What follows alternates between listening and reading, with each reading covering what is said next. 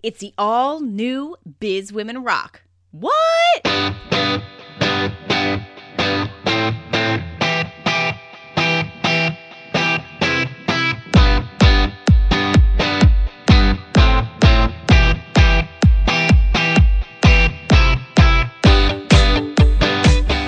Hey, what's going on? Welcome to the Biz Women Rock podcast. That's right. You heard that right. You are entering the realm of a brand new Biz Women Rock podcast. Like we've had a major makeover here at BWR. And rather than giving you a long explanation as to what the new format is and why it's here, I'm just going to shut up and let you experience it. You ready?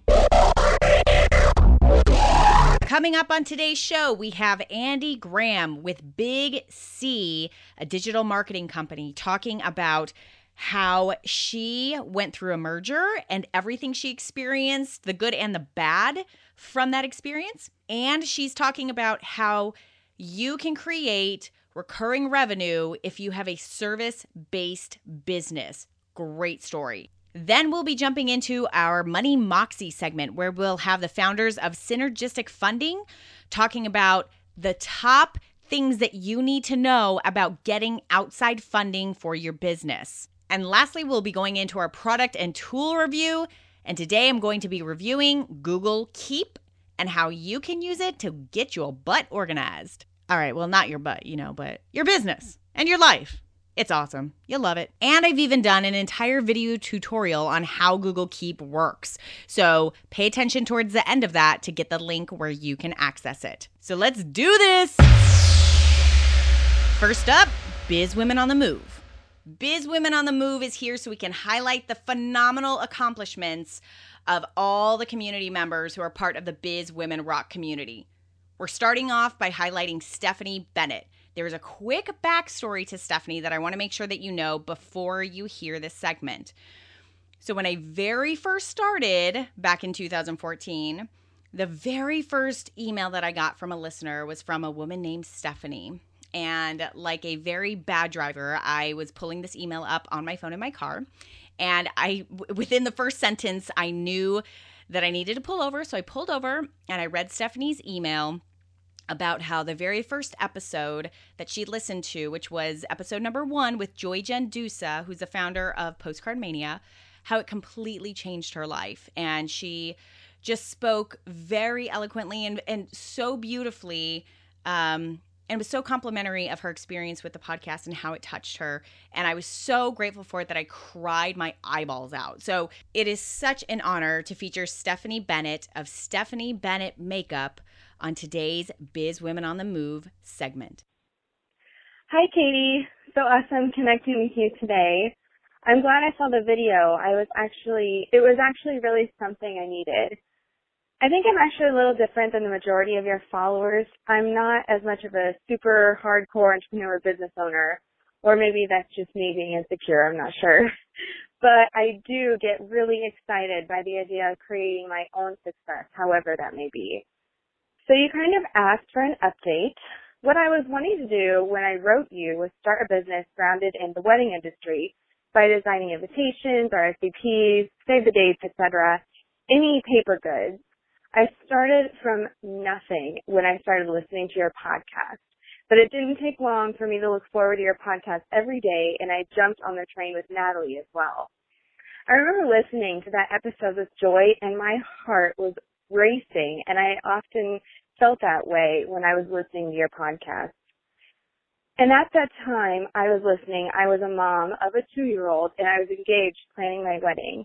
So I had a lot of ideas, but I didn't really start implementing them until I was married. But just a month after I was married, I started getting my design business going. For me, it was nice because being a designer, I could quickly put together logo, business cards, etc. I started a Facebook page, opened my Etsy page, and got to work. Any downtime at work, I spent designing and sharing my work with my Facebook followers. I did some giveaways through Facebook ads, which helped a little as far as followers, but when it came down to actually making sales, it just wasn't happening. I would really get down about it at times and question what I was doing, but I kept pushing. One day I took my son to see Inside Out and saw the lava short at the beginning and I just fell in love with it. I thought it would be something a lot of people would like. At the time, I was pregnant with my second and I thought the lyrics would make for a cute wall hanging in a nursery or something. So I went home and made a little graphic with the lyrics on it and I posted it to my Etsy. To my surprise, it took off. I made my first sale and another and another and another. This was last July 2015. I soon took down my other products from Etsy and just had this listing. I added two more versions and all three were selling great, especially from Christmas to Valentine's Day. So in August, I made a decision on something I have thought of a lot in the past. At one time, I was going to go to cosmetology school, but I didn't. I decided to go to college instead. I don't regret going to college, but I do wish I had my cosmetology license because I have always had a passion in beauty and it has never gone away. In the last five years, my love for makeup has grown exponentially. I was having friends and family ask me to do their weddings and I loved it so much, even more than design. So in August, even though I was due with my second son in just two months, I started my MUA business. I wanted to go harder on this one than my design business. This one took a much more monetary investment, but I told myself if I didn't jump and make the investment, I might back out and start to question myself. So I just went for it in such a way that I couldn't quit because I had already put in too much money that we don't have. So I had my son in November and I really vamped up my game while I was on maternity leave. I launched my website, StephanieBennettMakeup.com, and was marketing and doing the best I could while caring for a newborn. Fast forward to now, I have at least one wedding a month for the rest of the year, and some months I even have two or three. I'm really focusing on 2017 since I have a lot of brides planning right now. I have a goal of two weddings a month for the 2017 year. I'm getting an incredible response from family and friends and new followers all the time in my MUA business. I focus on Facebook and Instagram since what I do is highly visual. I still sell my posters on Etsy. That has slowed down quite a bit, but I still get a few sales a week. I'm working full time at Adidas, a different job than when I first started listening to your podcast, which is a blessing for us as a growing family. Right now, my MUA business serves as supplemental income and also just what I love to do. My husband is a practical man. When I started investing in this, um, we were preparing on our second son. It really made him nervous. But as I am booking all the time, he has really jumped on board with me and has even bought me a new chair for Mother's Day for clients to sit in so it doesn't hurt my back to lean down for hours. He told me the other night how proud he is of me for getting this up and running, and we're both really excited to see where it goes. So that's where I am now.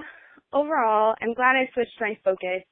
It would be a dream to do this full time, and I hope to get there one day. I even had the amazing opportunity to do a photo shoot at work. And working for Adidas is one thing, but doing a photo shoot for Adidas was such an exciting day for me. So I know I'm on a much smaller scale than so many of the amazing, amazing women that follow you, but I still do get a great deal of information and help from the group, even at my level. I'm still building, but I'm very excited to see where I will be in a year. Thank you so much for everything you do. I can't begin to tell you how much it has truly changed my life. I started all of this because I stumbled onto your podcast one day and I never want to turn back. I love seeing how Biz Women Rock has grown as well. It is so amazing. Thank you, Katie. Thank you, Stephanie, for giving us such a great update. Uh, you definitely are in the category of everyone who's a part of the Biz Women Rock community who are super drivers and are making the choices and taking the actions on the things that are important to them in this world, which is what we're here for, what we're doing. So, uh, big congratulations to you, girl. If you want to find out more about Stephanie's business, make sure to visit her at stephaniebennettmakeup.com. That's Stephanie, S T E P H A N I E. Bennett is B E N N E T T makeup.com.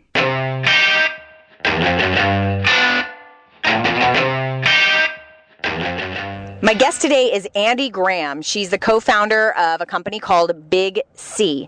It's a digital marketing agency that's based down in St. Petersburg, Florida. And I had the pleasure of interviewing her and meeting her in person in her office, which is super cool, by the way.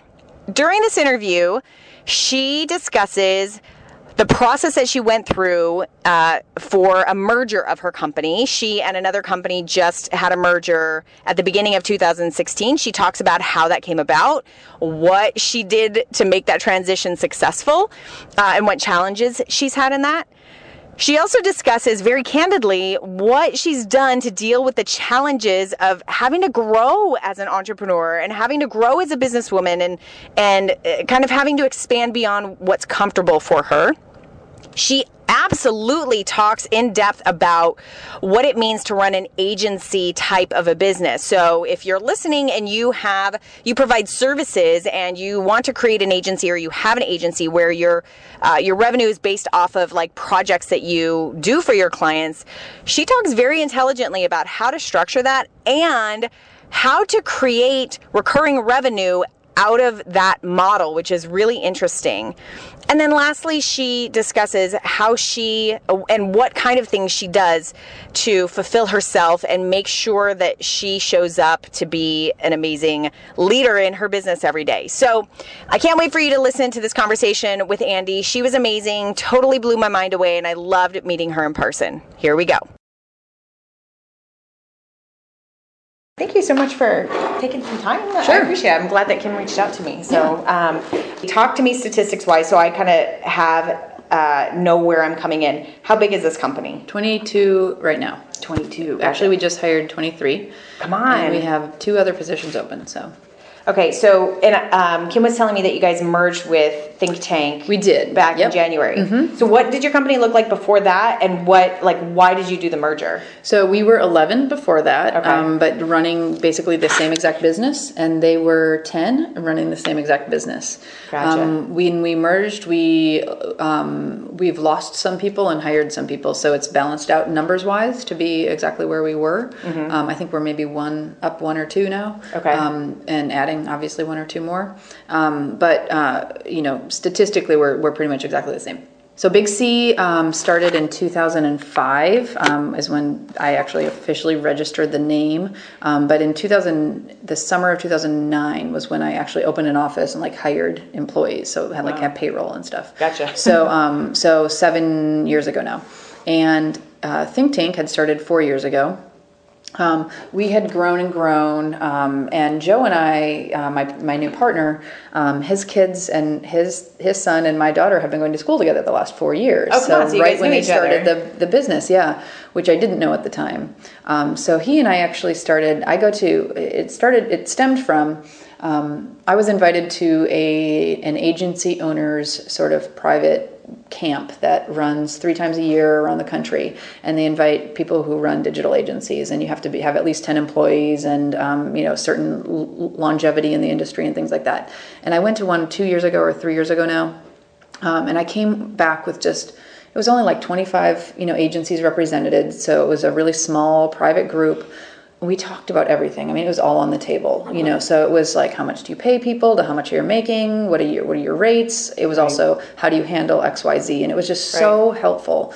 Um, and we're in an industry that is uniquely, you know, sort of comes from open source being yeah. a, being a thing we do. Yeah. Um, and so it was really neat to see the agency owners embrace open source as a method of running a business. Um, and I loved it. So I reached out to Joe and I said, you know, I went to this camp. I think it would be awesome if you and I got together once a month and talked about all the things that we're dealing with that are unique to our position because we can't talk about those things with our employees. Yeah. Like I, I have no one even in my group of friends who specifically runs a business sure but like running an agency in a service level business that's yeah. time and materials that's you know these things that we deal with um, so he and i started having lunch we called it a co-commiseration and we would both like we'd, we'd celebrate, you know, we'd talk about cool things we were doing and things that were going on, but we would also, you know, complain about these are the hard things, how are you dealing with them, um, and help each other work through solutions. Um, he has a very different approach to running the business than I did. I was, okay. you know, I am a practitioner, so I came from, I designed, I developed, I write, I, you know, I have a, a degree in communications, um,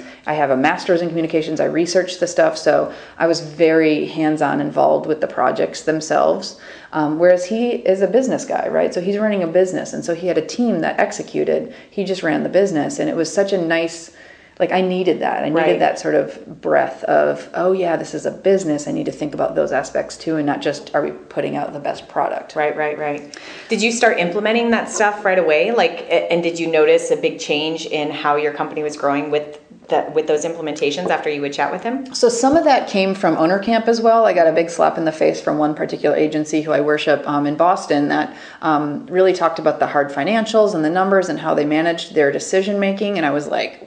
Wow, this is not. I just like feel busy, so I hire someone. You know, there wasn't any like forecasting. It was just like completely, you know, just off the cuff. And so, um, you know, yeah. So Joe came in, and so he'd help me deal. Uh, he really gave me good solutions for for s- stepping outside my emotional being and sort of handling things in a in a way that I might not have otherwise. So, so yeah, um, I, I had a really tough summer last summer. But you know, we do a lot of project work, um, and there are there's feast or famine with project work. So it's up and it's down. And so when you're down and you're sort of working on all the biz dev stuff that goes with it, but you're still trying. I'm still a practitioner, and I'm, I'm Right. deep in it.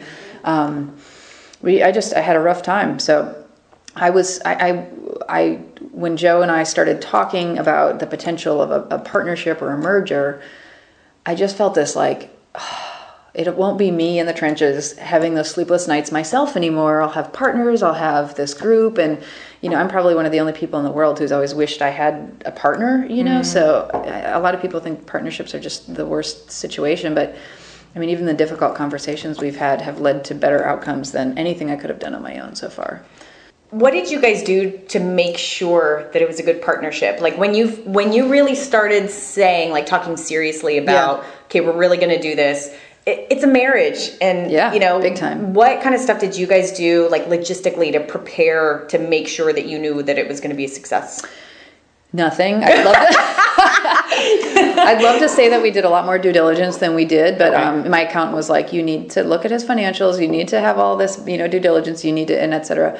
So we shared some of that stuff, but we had talked about all of it already, you know, Yeah. and so we kind of it was a level of trust. It was the same thing with the marriage. It was, do you innately trust me and that I'm doing the best I can? Yes, I do. Do you innately trust that we can be successful together? Yes. You know, it wasn't Wow. a, you have to have that. Yeah. Um, and so I think once that's there, all the little other stuff sort of can fall into place, especially if you have the same set of values, right? So we, you know, just so our kids go to a private Montessori school, which is a really hippy dippy, you know, esoteric sort of method of learning. So you know right away you sort of have like Right, some so- foundational core things in common. Yeah. Gotcha. Exactly. So there, there's definitely um, some, yeah, some values that surround even making that life choice. So, um, so, you know, we came into it knowing that we value our people, we value doing good in the community, we value, you know, being good stewards of, of our earth and the planet and of our, our, you know, the people around us. And that, you know, I mean, you look at our office, it's a fun, we want to love the place we work, we want to work with people we love to work with, we wanted to build a workplace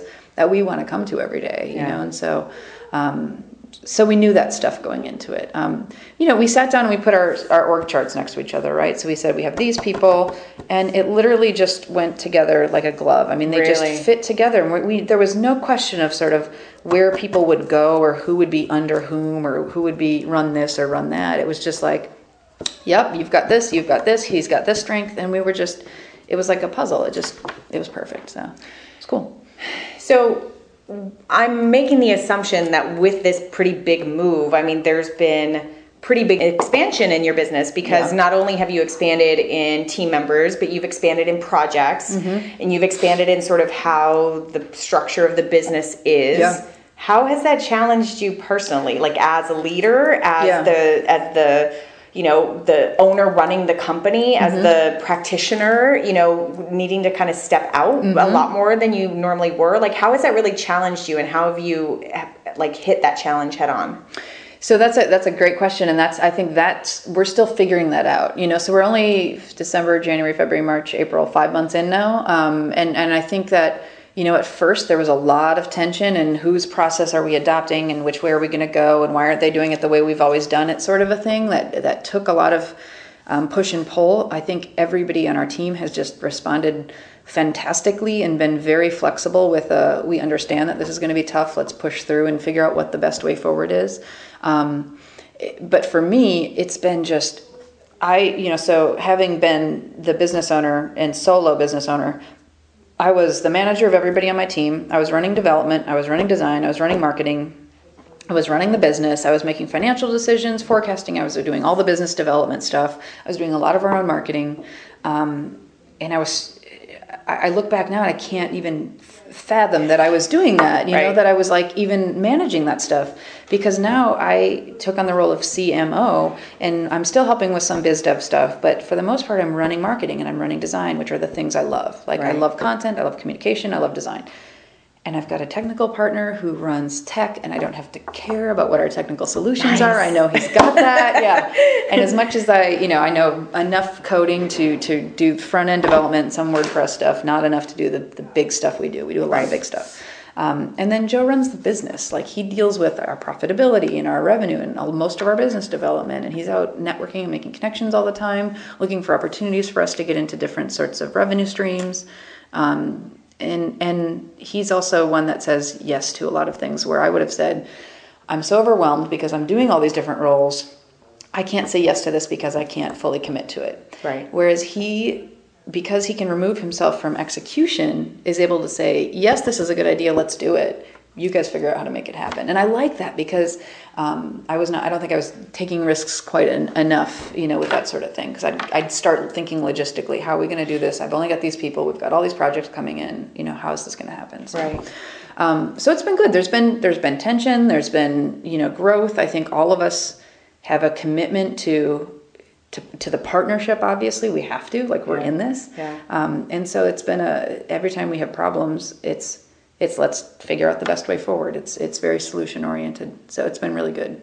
So I want to talk a little bit about what you were talking about before about the fact that you are an agency and you are a service based business. Mm-hmm. How do you manage that within yourself as a leader of this company? Meaning, it is an up and down business. I mean, you're constantly mm-hmm. out there making sales, and it's a it's a one and done sale for the most part or are you working on ways to be able to automate income yes. for repeating um, services and stuff like that? Talk a little bit about where sure. your focus is on that. So we we became partners of HubSpot. Are you familiar with HubSpot? A it's a it's a marketing automation platform. Yeah. Um, it's a it's an all-in-one marketing automation platform. So email landing pages web design blogging um, contact management. It's got a CRM built into it. You know all these different things. So um, HubSpot, we became partners in two years ago now in April for the sole purpose of we had we were building websites walking away and clients would ask us all the time can you help us with blogging can you help us with social media can you help us with marketing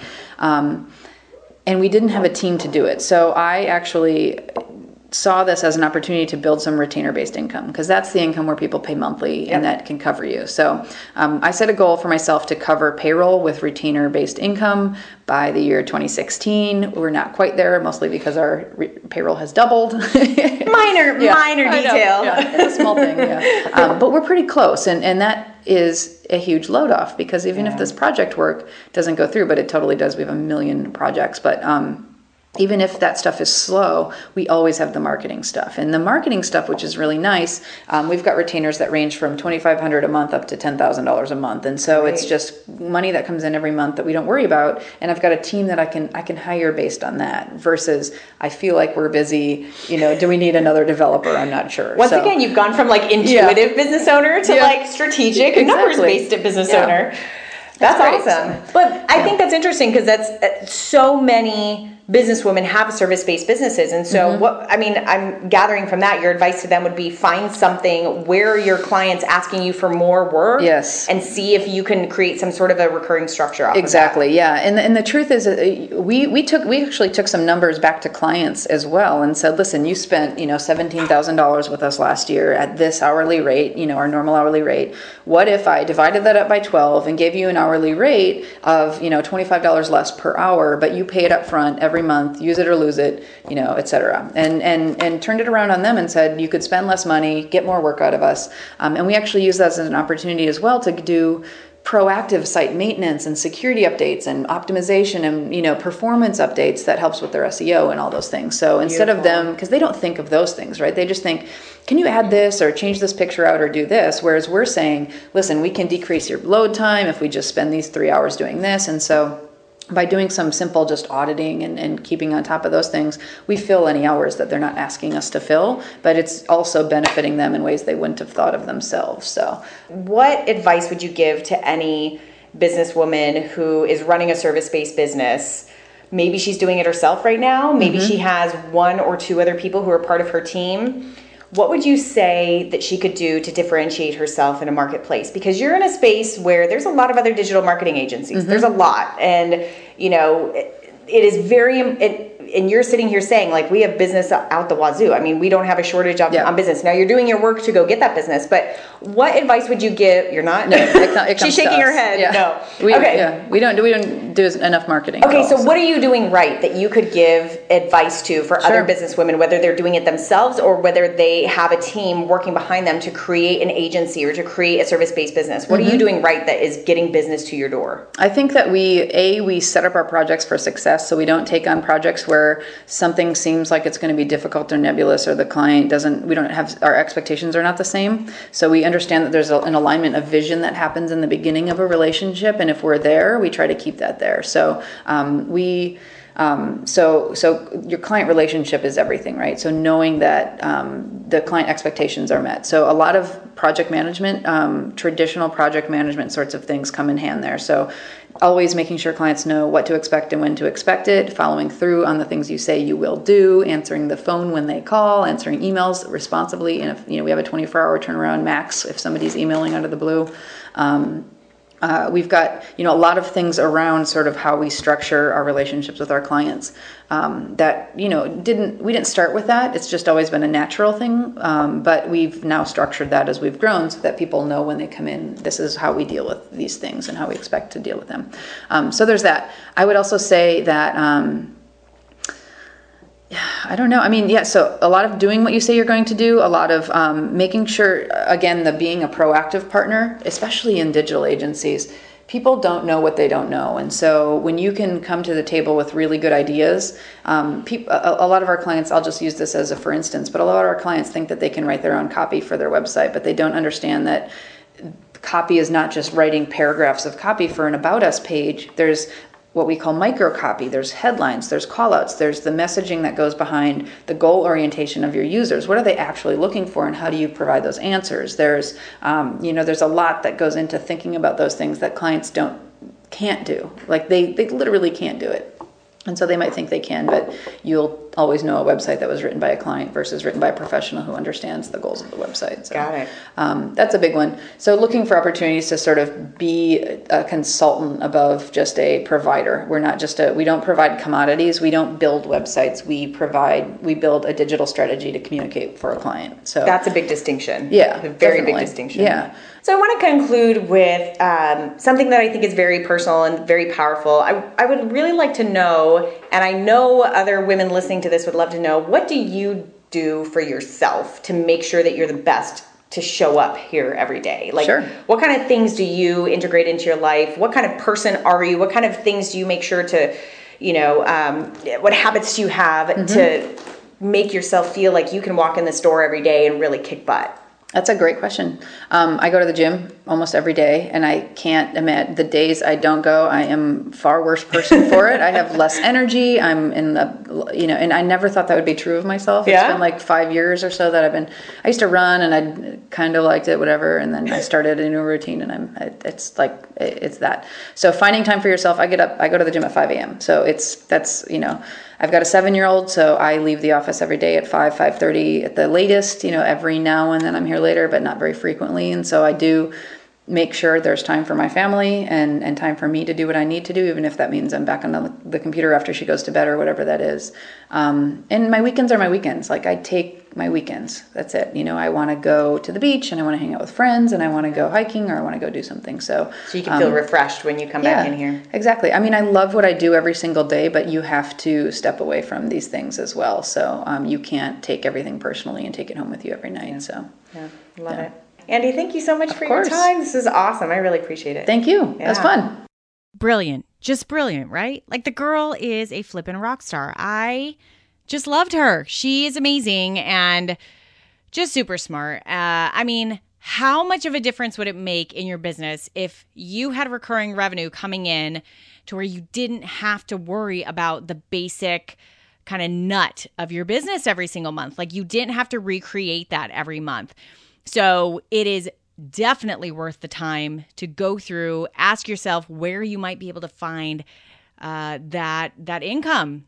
Just Andi was fantastic. I hope you really enjoyed it. Sitting in her office was like sitting in Google. Uh, not like I've ever sat in Google before, but you know, it definitely felt like this new age, high, um, you know, highly creative. There's a dog running around, um, uh, just really innovative company and you could tell what a difference that made in their performance and their happiness level there. Everyone was just so cool, so happy there. So I had such a great time with her. Um, and I just I hope that you got a lot of great stuff out of there. Really excited to hear how you implement it. Welcome to Money Moxie, where you go to know your dough. That's right, you've entered the realm of Money Moxie because, girl, you need to know your dough. The reason I created this segment is because we as biz women tend to completely shove the money part aside in our business talks.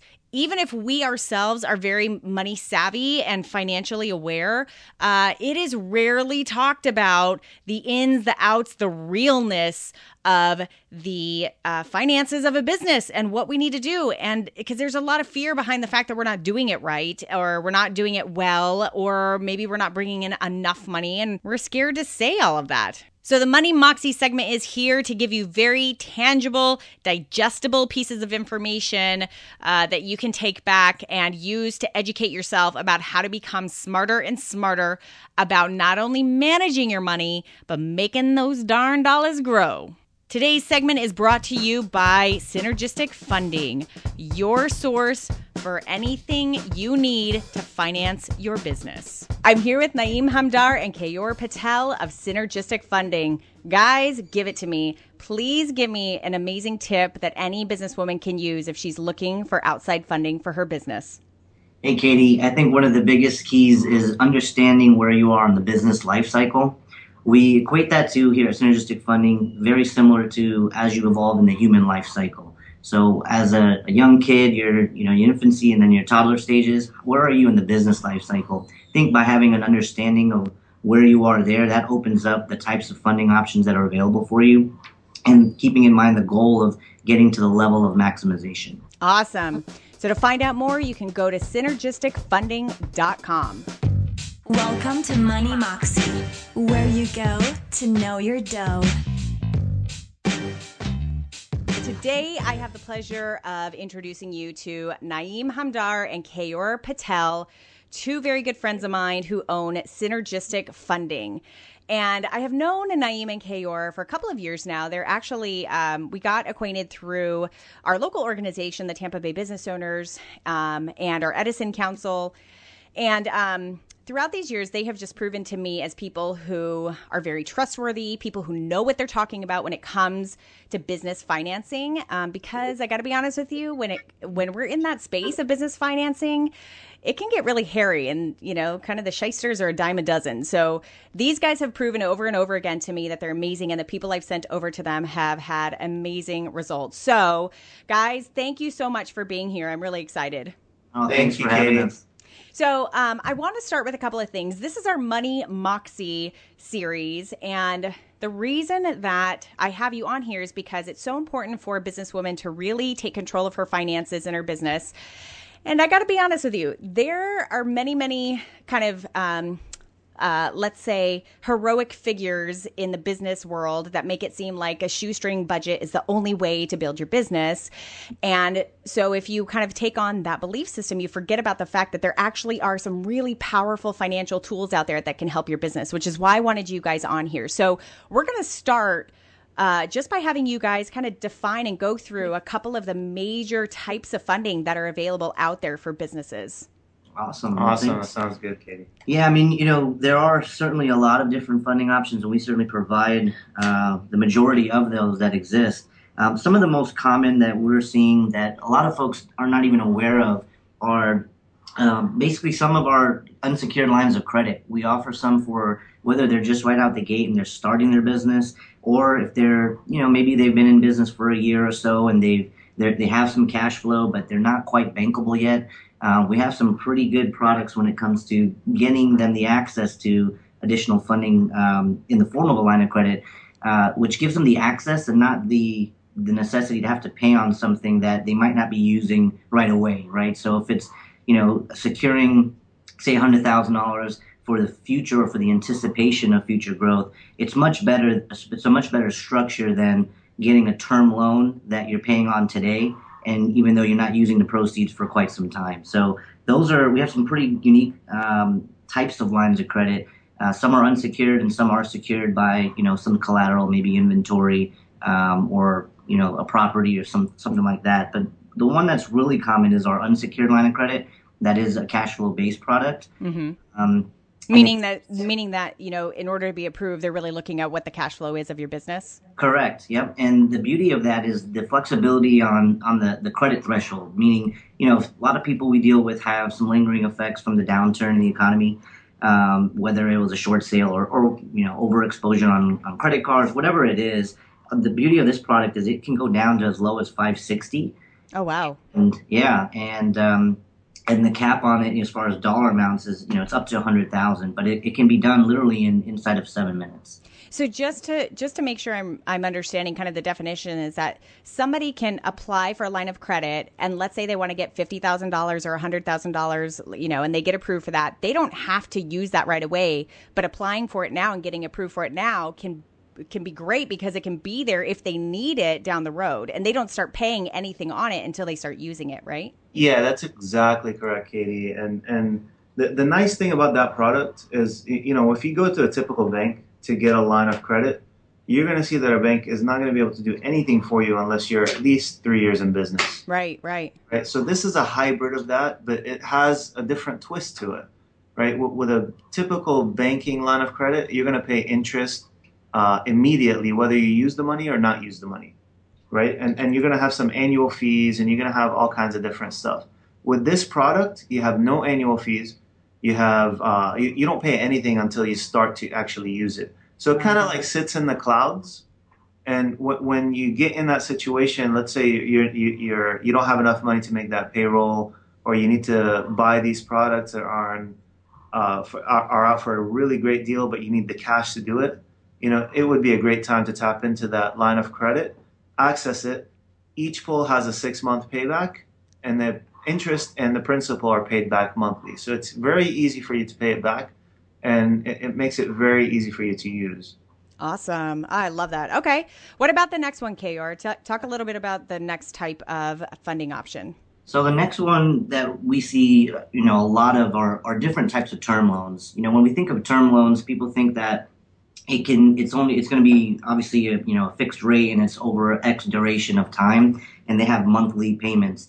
Well that that is the ideal situation. We have you know a couple different term loan options that um, borrowers can fit into based on you know one is obviously the credit to the cash flow or annual gross sales and then time in business. But some of them offer daily or even weekly payments as well that maybe it's you know not a seasoned business but someone who is cash flowing um, can take advantage of, but they do have maybe again lingering credit issues or something from the downturn that is still kind of you know haunting them to some extent. That shouldn't. A lot of these borrowers they feel that they wouldn't qualify for some of these products, but in actuality, when we take in you know our intake process and we get the application, we have you know we are able to identify that okay you, you could qualify for this, and it is a monthly payment, um, and, and something that could work for you, similar to a bank, but you know the cost might just be a little bit higher. Gotcha. Excellent. How about the next one? Um, the next one that we see a lot of for growing businesses, again, for folks that would not qualify for bank financing mainly because of time in business, um, is a hybrid between what we call purchase order financing and accounts receivable financing. Really quickly, the, the difference or the, the, the definition on the purchase order side is say you have a business owner that is selling a retail product and they're doing fantastic with it, and all of a sudden they get an op- opportunity to sell their product to a bigger chain, maybe a supermarket or or a you know a, a larger retailer. When Walmart comes knocking, right? Exactly. That's a great example because when Walmart comes knocking, they want order of you know hundred thousand units. Right. they don't want five thousand or, or something small. And what happens in that situation is we can come in and, and it's all the due diligence is, is predicated or you know based on who the um, the vendor is in this case. So when it's Walmart, we know that they're they're going to pay and they're not going to default on on that purchase order. So we can actually help the the business owner obtain the financing necessary to fulfill that order and it's uh, basically just a discount rate that's that's caught you know that's um, that is assessed uh, based on the margin. So, for example, it may cost them one percent um, over the ninety day period that it takes to, to fulfill that order. Gotcha. So I want to make sure that this is pointed out. So someone who gets purchase order financing, you them getting approved for the purchase order financing has nothing to do with their own credit or their own business credit. It has everything to do with the reliability of the credit of the person that is ordering from them, right? Correct. That is the majority of it. There, there is still going to be a little bit of you know a due diligence on the borrower themselves, meaning the client. But yes, to your point, the majority of that. I mean, we can overcome a down, you know, or lower credit from the borrower. It can be offset by the uh, the strength of the um, account debtor, in this case, Walmart or, or the large retailer. That's awesome. Yep. So how does that mix with the um, with the factoring? I mean, you mentioned that those two are sort of a hybrid. Yeah, so they typically go hand in hand because what happens is the client needs to raise the money in order to fulfill the order. And then what happens at that point, once the, the goods or, or services are delivered, um, that invoice is generated, and say Walmart now has your typical 30 days to, to pay that invoice.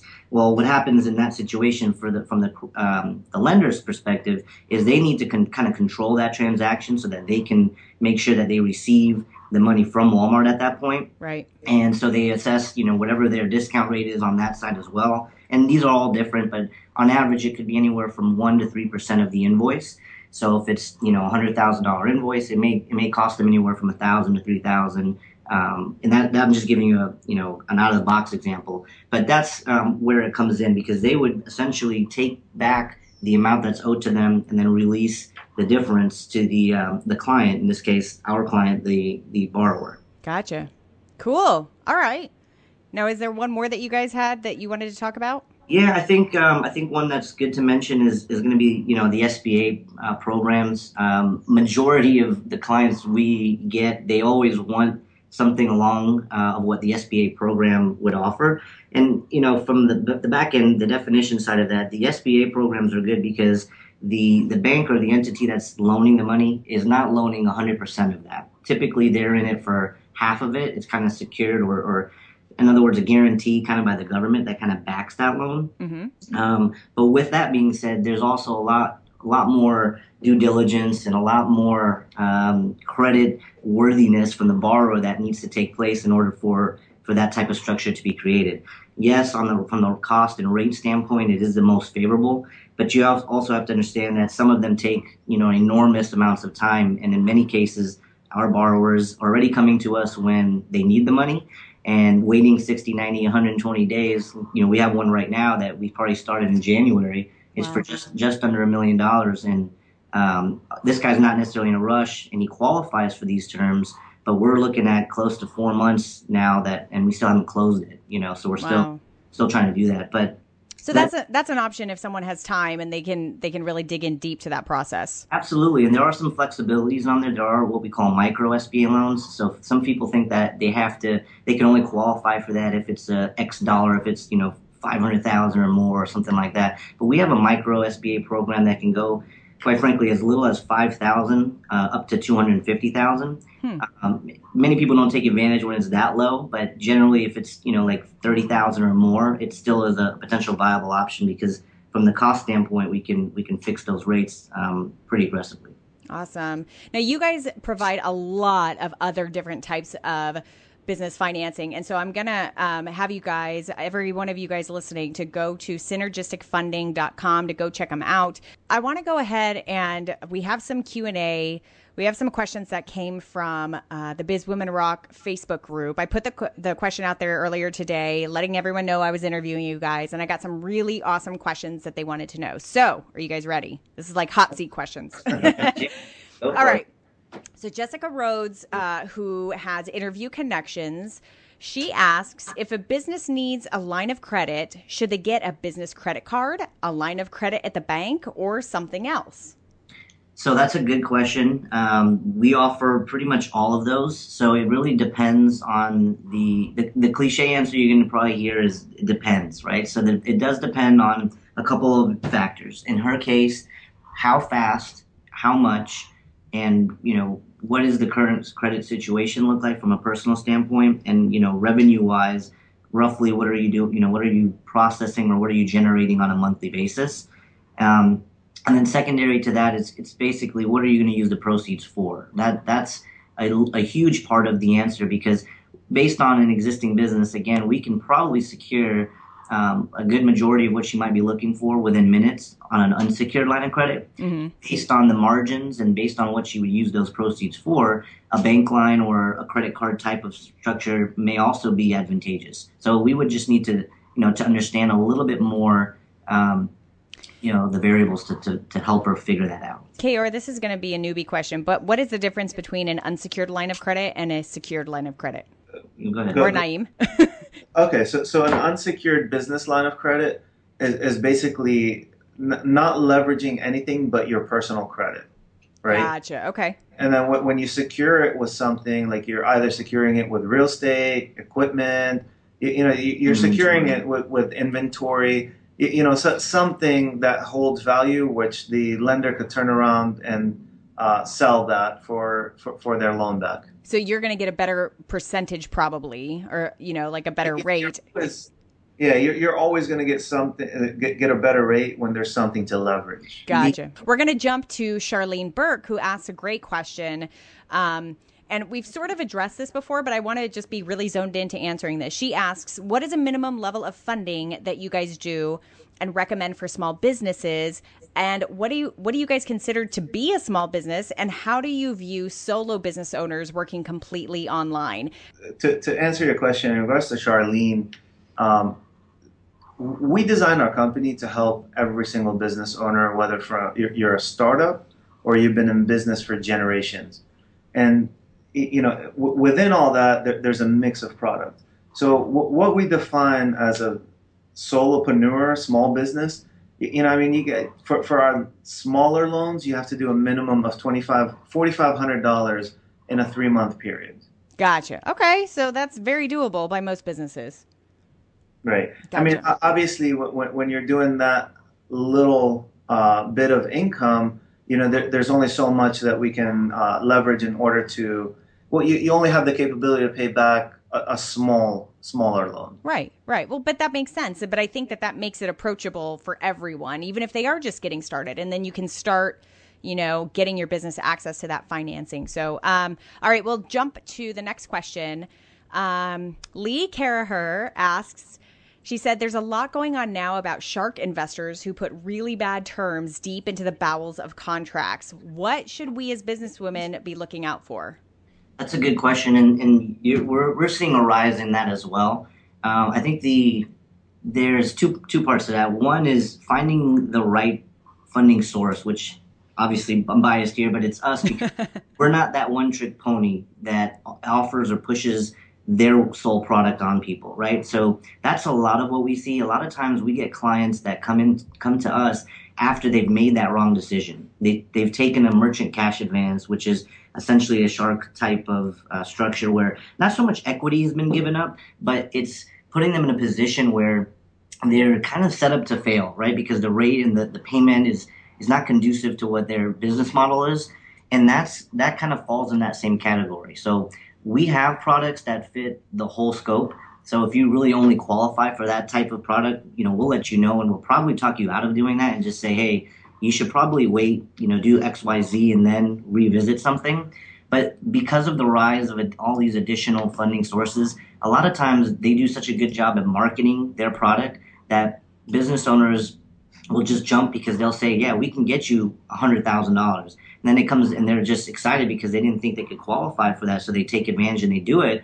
But just to know, you know, again, the proceeds, well, one, hundred thousand might be more than they needed.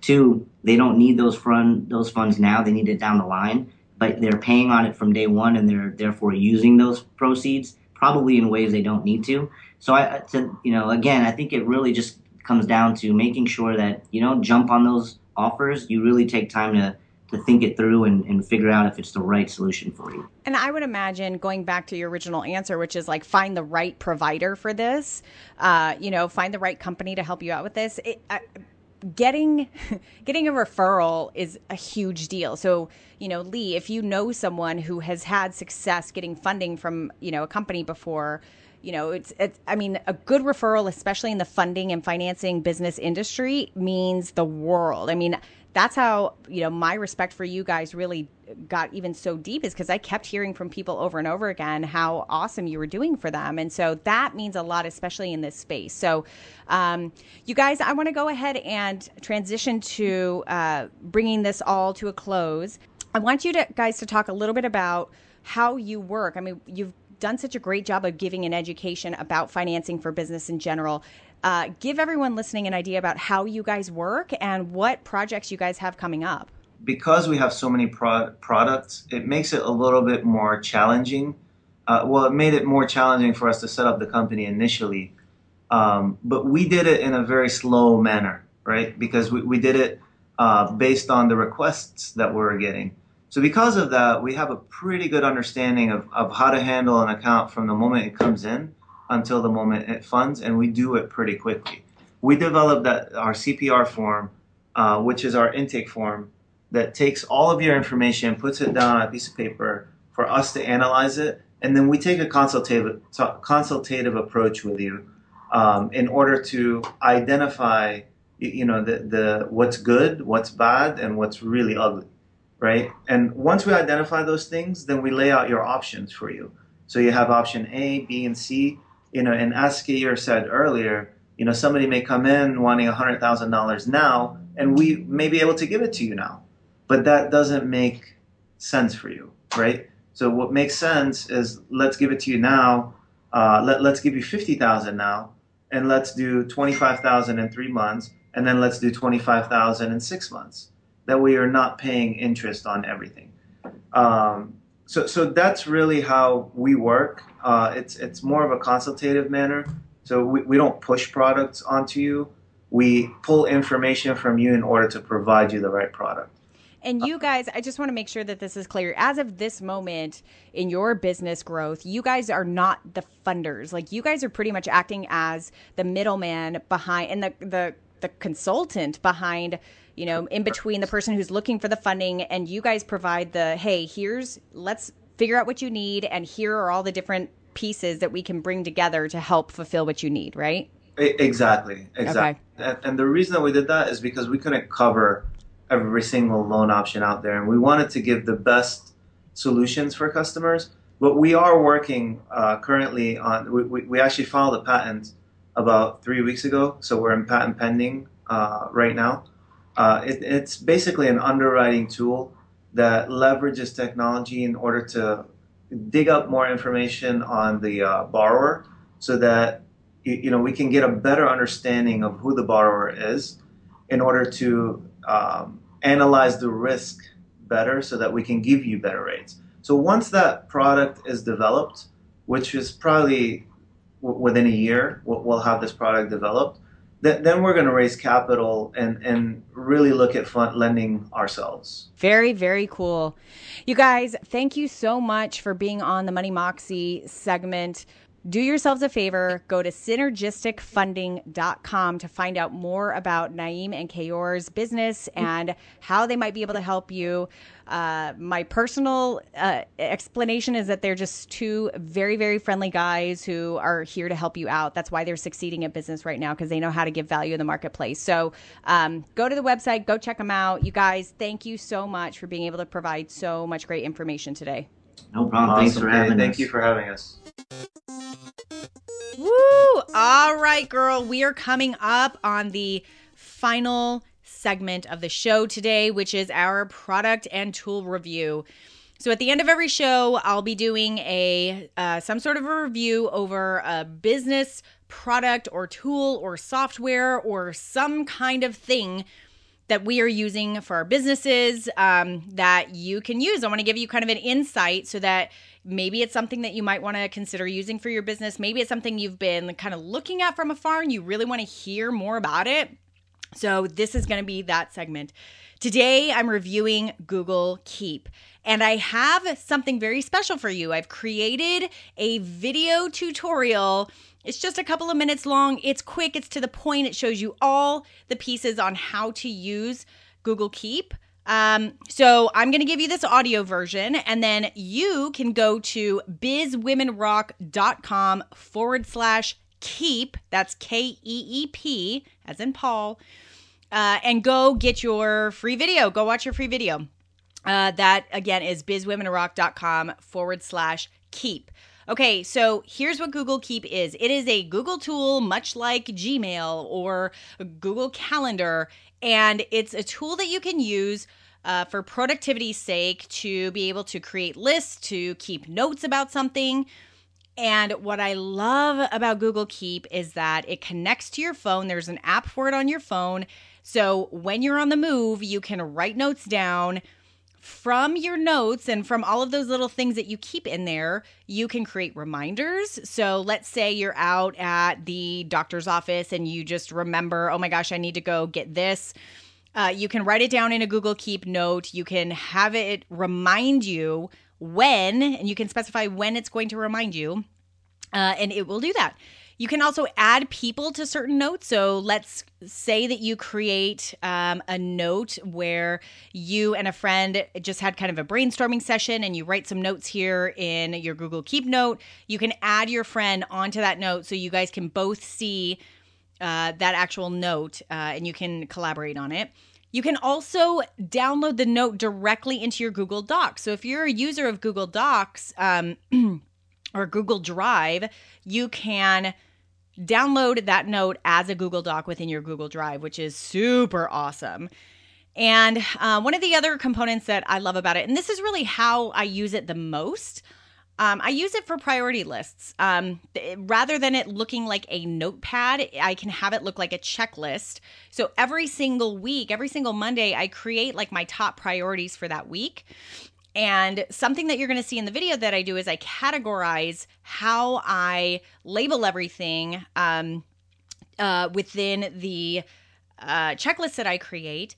And as soon as you write something on the checklist, of course, you can check it off, which gives me incredible amounts of satisfaction. And yes, I am that nerd who will put something on the darn list that I didn't even have on there that I've already completed just so I could check it off. Yes, that is me.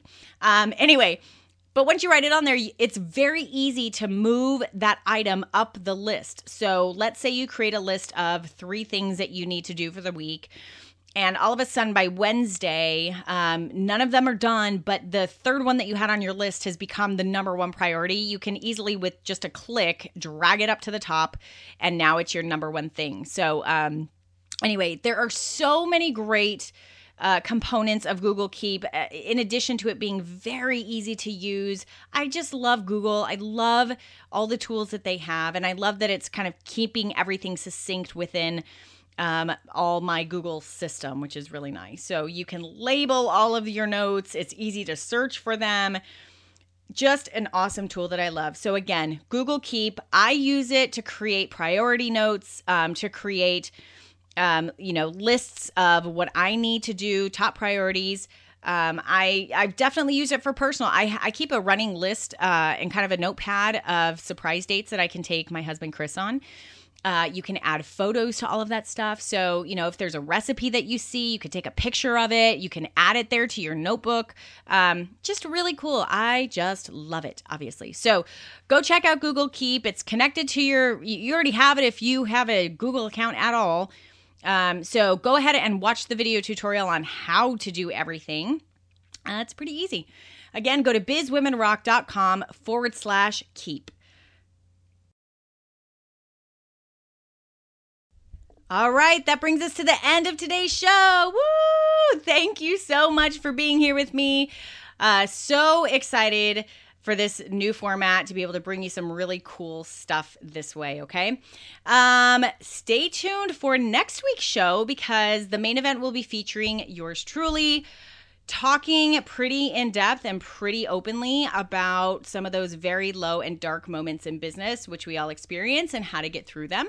Um, so I would love to have you listen to that. And we're going to be having a brand new segment called Biz Women Books, where we're going to be reviewing some pretty awesome books that can make amazing impacts on you and your business. So next week we're going to be reviewing Elizabeth Gilbert's Big Magic. Woo! woo. So excited about that. All right, thank you for being here. Make sure to go to bizwomenrock.com. Go get on the email list so you can get updated on everything that's going on within the Biz Women Rock community, okay? Have an awesome day.